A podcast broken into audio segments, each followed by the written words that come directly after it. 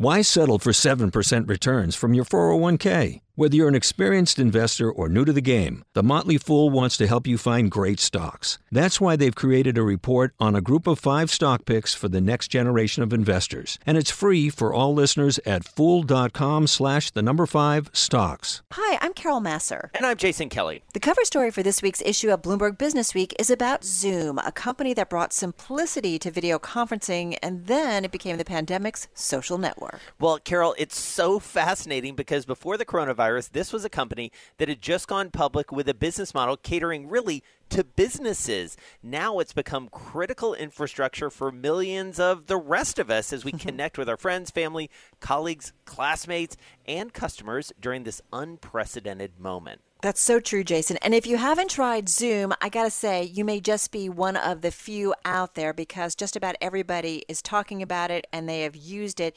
But part of the charm, Jason, is really how easy it is to use it. And it has some fun features like the ability to change your backdrop to, say, a tropical beach. I got to say, I played with that.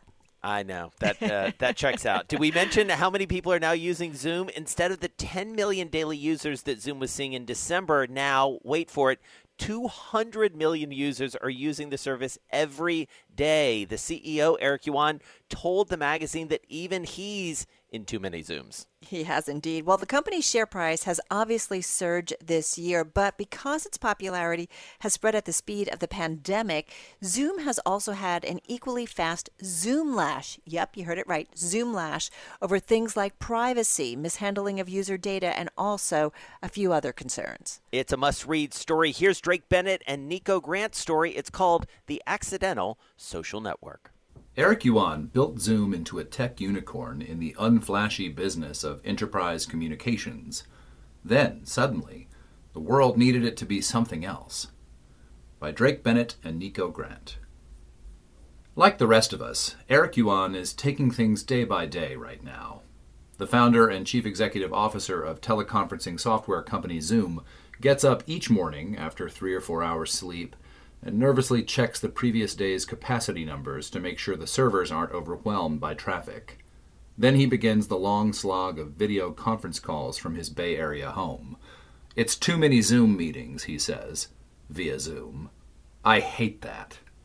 Along with the crush of new users and the challenge of running a business during a pandemic, there's the deluge of negative news stories, the letter from the New York State Attorney General, and the complaint from Connecticut Senator Richard Blumenthal all accusing Zoom of mishandling or abusing user data while allowing hackers to run amok.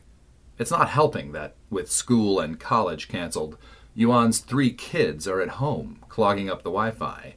The other night, he got an email from a mother about a troll who used Zoom to invade her kid's virtual classroom and show inappropriate content. Afterward, he couldn't fall asleep. The only thing keeping Yuan sane is his mom, who's been living with the family. Each day for lunch, she brings him a noodle or rice dish she's made, upbraiding him when he forgets to eat it. And if Yuan has time after dinner, mother and son take a walk in his backyard. I tell myself every morning when I wake up two things, Yuan says. Don't let the world down. Don't let our users down. A month ago, his company was merely a fast growing success story in the somewhat boring universe of enterprise communications. Today, suddenly, Zoom is critical infrastructure. As billions of people around the world socially distance to blunt the toll of the coronavirus, those lucky enough to still have jobs are trying to work them from home. To do so, they're turning to remote collaboration tools. Messaging platforms such as Slack and video conferencing software like Cisco WebEx, Microsoft Teams, and especially Zoom have seen explosions in traffic. Every day is a record, Yuan says. Zoom's daily users, 10 million in December, now number 200 million. The company's share price has climbed 72% in the same period, doubling from early February to late March before dropping off, even as markets and the global economy have been pummeled. Zoom's new traffic isn't just from workplace conference calls. Its simple interface, users enter a meeting with one click, has made it perfect for millions of people who want to maintain at least a diluted form of human contact. Schools and colleges are teaching classes on Zoom. Alcoholics Anonymous groups are using it to hold meetings. People are going to Zoom family reunions and happy hours and trivia nights. They're dating, talking to therapists, and having birthdays. In photos his sister posted on Twitter, Hunter Lee, a Walmart food sales associate in Greensburg, Pennsylvania, celebrated turning 21 with family and friends looking out from the corner of the room, their webcam images tiled on the screen. A few days earlier, British psychiatrist Rob Baskin zoomed into the funeral of his mother, who had succumbed to the virus. For many, Zoom has become not just a way to socialize, but the social fabric itself. Yuan is as surprised as anyone else at this turn of events. He didn't set out to create a business that would be a household name in these circumstances or any others. And while it's a testament to the technology that it has mostly handled a 20 fold surge in usage, in other ways the company, like many others, was blindsided by the past few weeks. I never thought that overnight the whole world would be using Zoom, he says. Unfortunately, we did not prepare well, mentally and strategy wise. Historically, giant communications networks, Facebook, Twitter, AT&T, have all had their growing pains, but none had to go through them in just weeks. In times as vertiginous as these, even success can be brutal. Yuan has always been frustrated by the inconvenient fact of distance. The younger son of husband and wife mining engineers, he grew up in China's Shandong province, a peninsula extending into the Yellow Sea. Studying math and computer science at Shandong University, he had to take a 10 hour train ride to see his girlfriend, a problem he solved by marrying her at 22. Yuan, now 50, idolized Bill Gates and was determined to work in Silicon Valley. His visa application, though, was denied on his first try, and on the next seven after a bureaucratic mix up. It took nearly two years of persistence, but on the ninth attempt, he got into the U.S. Yuan found a job in California at WebEx, then a startup. By the late 1990s, technology had made real time video chat, long a sci fi staple, a reality, and WebEx was among the first companies to make a working product. Yuan was one of 10 engineers when he joined WebEx in 1997, and by the time Cisco Systems acquired it a decade later, he was vice president for engineering, managing 800 workers. Seeing the rise of the iPhone and its imitators, he became convinced the company needed a product that worked on mobile phones, not just PCs. Cisco's leadership didn't agree, and Yuan left in 2011 to found Zoom Video Communications Inc., taking a contingent of engineers with him. Headquartered in San Jose, Zoom built a research and development team in China, where engineers would work for far less than their American counterparts. Yuan personally contacted every company that considered Zoom but went with a competitor, something he still does. Zoom was appealing in part because it was a neutral platform. It wasn't tethered to Apple like FaceTime, or Google or Microsoft like Hangouts and Skype. Anyone, even someone without an account, could join a meeting from any device just by clicking a link in a text or email. Hosts could record video and audio and generate transcripts, and it was easy for people to screen share. If you can keep your meetings under 40 minutes and 100 participants, and honestly, please do, you can use Zoom for free. Clients who pay a monthly fee of $19.99 per meeting host can gather as many as a thousand people on a single video call. In addition, the technology offers users a flattering soft focus mode and a menu of digital backdrops the Northern Lights, the Golden Gate Bridge, a pristine beach. These panoramas free home users from worrying about whether their half dressed spouse and children are in the webcam's sightline. Customized Zoom backdrops are canvases for self expression, and the art form has already grown baroque. A video producer named Dan Crowd created one recently that looks like a normal office, but is a trompe l'oeil animation in which the door opens and Crowd himself walks in, obliviously interrupting his own meeting. In a world of philosopher CEOs promising to transform the human condition through ride hailing or renting shared workspaces, Yuan is passionate about video conferencing software and uninterested in declaiming on other topics. After Zoom's valuation surpassed $1 billion in 2017, he publicly scoffed at the unicorn label, saying it didn't mean anything unless the business continued to grow. When Zoom went public in April 2019, shares jumped 72% on the first day of trading, giving it a value of $16 billion and Yuan a net worth of 3 billion. He went on Bloomberg television complaining that the price is too high and implored employees to get back to work. Today, the company's market capitalization is about $32 billion. Zoom had an early glimpse of the coronavirus at work. The company's Chinese offices and R&D facilities closed in late January. They've since reopened. We were thoughtful and a little bit paranoid about what was to come, which has turned out to be a good thing, Kelly Steckelberg, the company's chief financial officer, says by Zoom from her home. Zoom was quick to shutter its San Jose headquarters, sending employees home two weeks before Santa Clara County issued its shelter in place order, a decision that was admittedly easier for a video conferencing technology company. After Japan and Italy closed schools in late February and early March, Zoom removed the time limits on its free products for educational institutions in those countries. It continued to do so as school shutdowns spread globally. Still, Yuan thought the disruption would be brief. Then, in mid March, his kids' schools closed. When Zoom's daily users passed 100 million, he began to realize what the crisis would mean for his company. Since then, it's been a dead sprint to cope with the ballooning demand.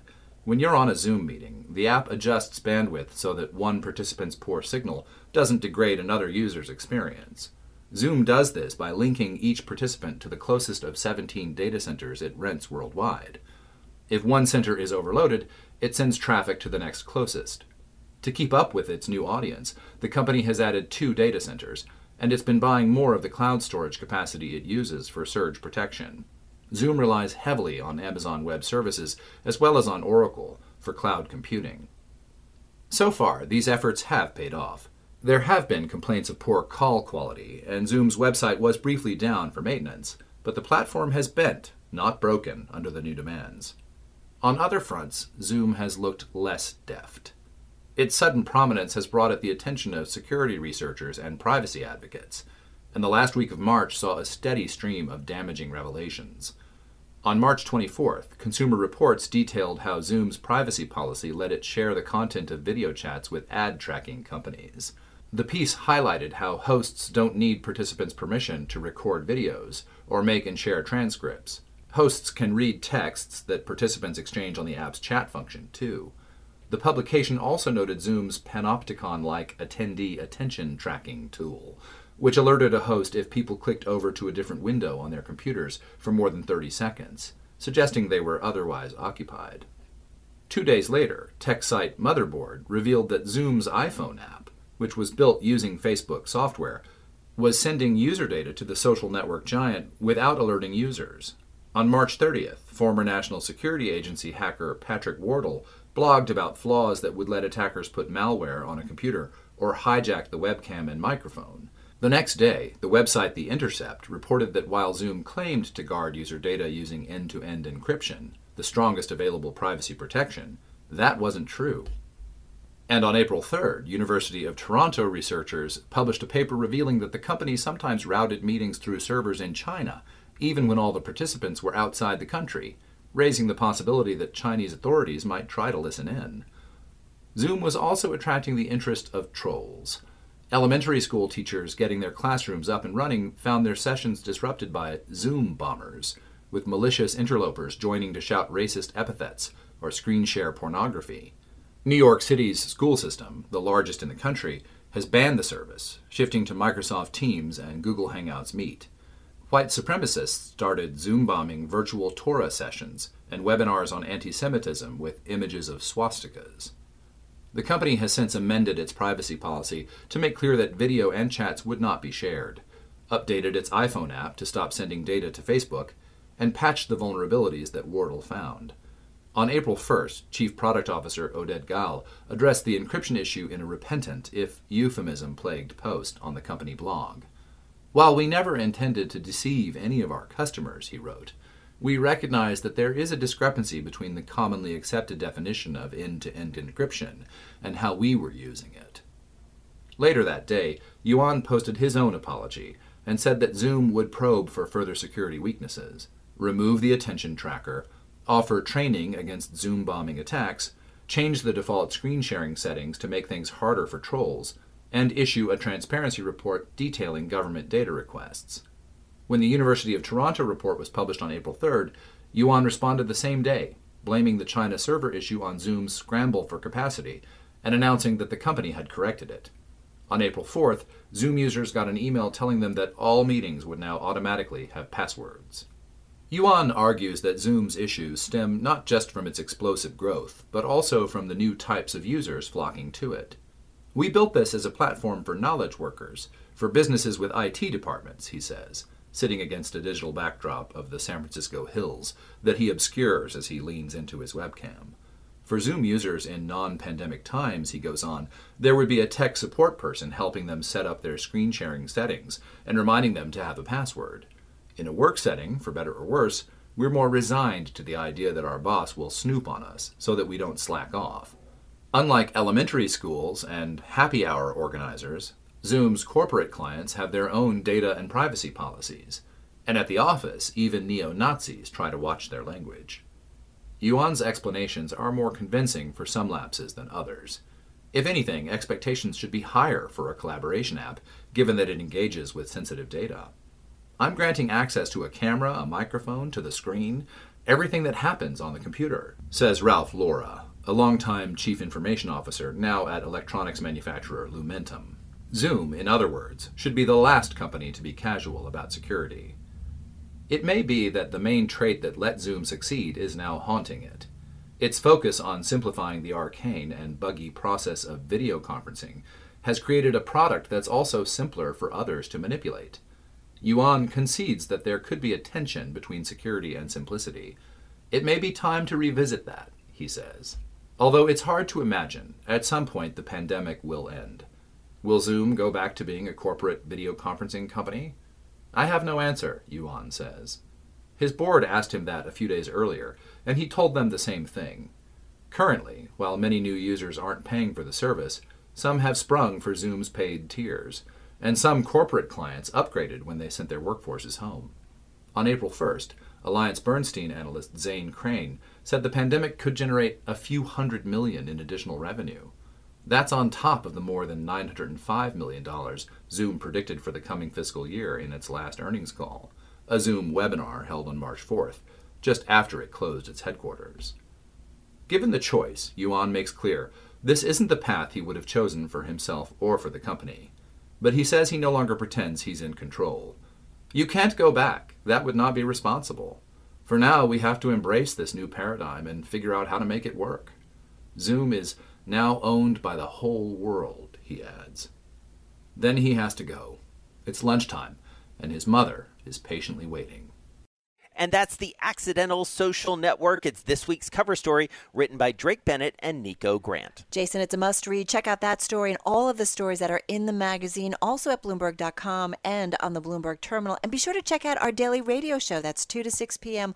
Wall Street time on Bloomberg Radio.